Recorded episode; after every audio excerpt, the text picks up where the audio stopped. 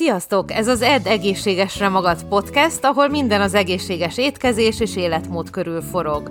Rudnai Peters Krisztina vagyok, táplálkozástudományi szakértő, személyedző, dietetikai hallgató, több, több mint 20 éve edzek, étkezek, tapasztalom és vendégeim vannak. Praktizálásom során szem előtt tartom az emésztés egészségét, az anti-aginget, vagyis hogy minél szebben öregedjünk meg, a gyulladás csökkentést és az élet hosszúságán. Ha még többet akarsz tudni, nézd meg a podcast leírását, vagy az étkeztudatosan.hu-t.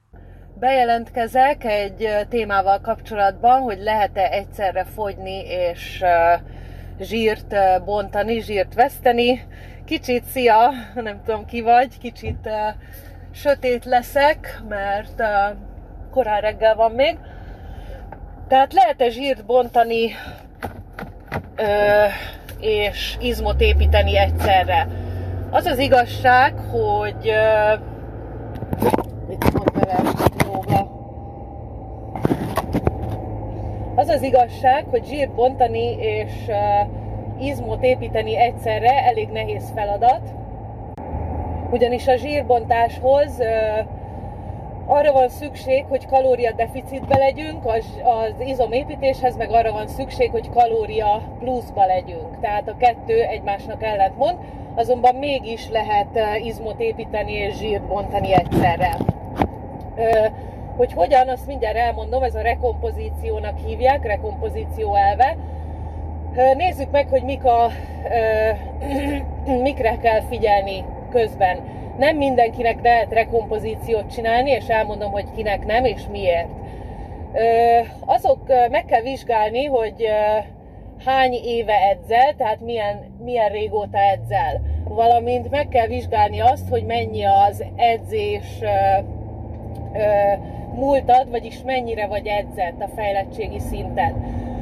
Valamint meg kell vizsgálni hozzá azt is, hogy hogy milyen testzsír százalékod van jelenleg. Tehát, hogyha régóta edzel, már évek, évtizedek óta, hogyha nagy erőt, nagy erőt felhalmoztál az edzések során, van erőd, van fizikumod, van állóképességed, akkor annál nehezebb lesz ezt a rekompozíciót összehozni. Minél kevesebb rajtad a testsír százalék, annál nehezebb ezt a rekompozíciót össze, összehozni. Mégis akkor van-e értelme, vagy nincs-e értelme? Kinek van értelme, illetve kinek lesz a leghasznosabb ez az egész? Annak, aki annak, aki, aki most kezdi az edzést, annak, aki csak most kezdi a rendes edzést, tehát eddig csak úgy edzegetett, annak, aki már edz, de a diétája nincs rendben, és most tette rendbe a diétáját, illetve annak, aki ó, mit akartam mondani, annak, aki valami stimulálószert elkezd szedni, anabolikus steroid vagy bármi más kiegészítő.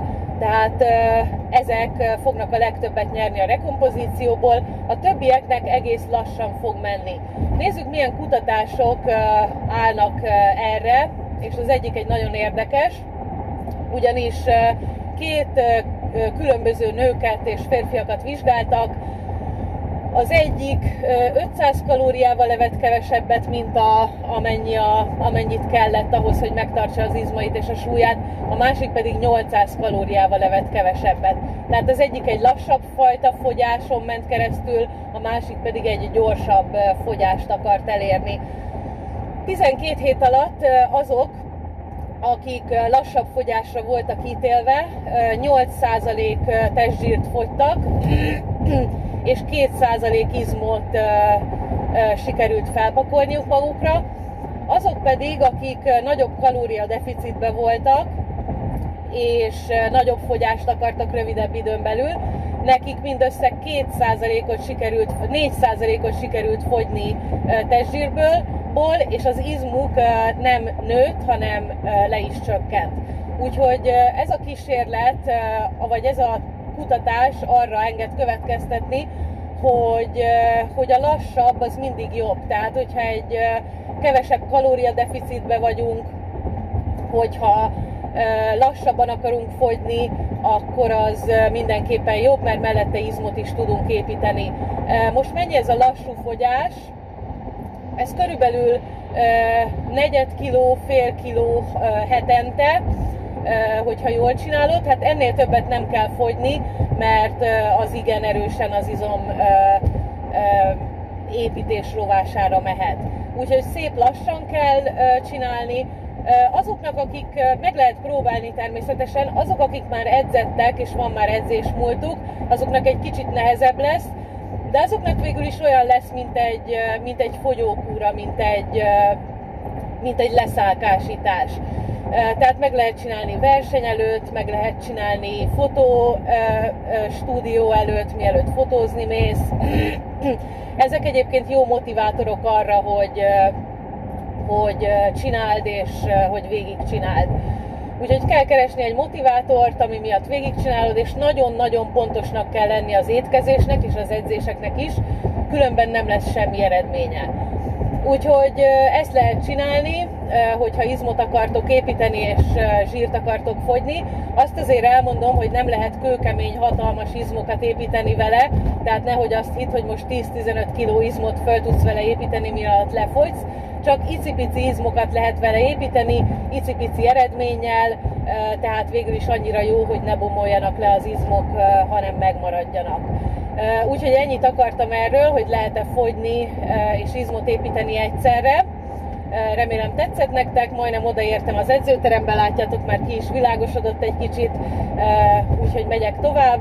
Remélem élvezted ezt az adást, és tanultál belőle valamit. Hogyha további információra vágysz, további podcasteket akarsz hallgatni, akkor menj az étkeztudatosan.hu per podcast oldalra. Ha fel akarsz iratkozni az ingyenes, két hetente megjelenő, nagyon szép exkluzív életmód magazinunkra, a holisztikus életmód, a test, az elme és a lélek egyensúlya címmel, akkor menj az étkeztudatosan.hu per hírlevél oldalra, csatlakozz a Vidám Facebook csoportunkhoz, ahol élő edzéseket, recepteket és tudnivalókat, élő előadásokat is tartok.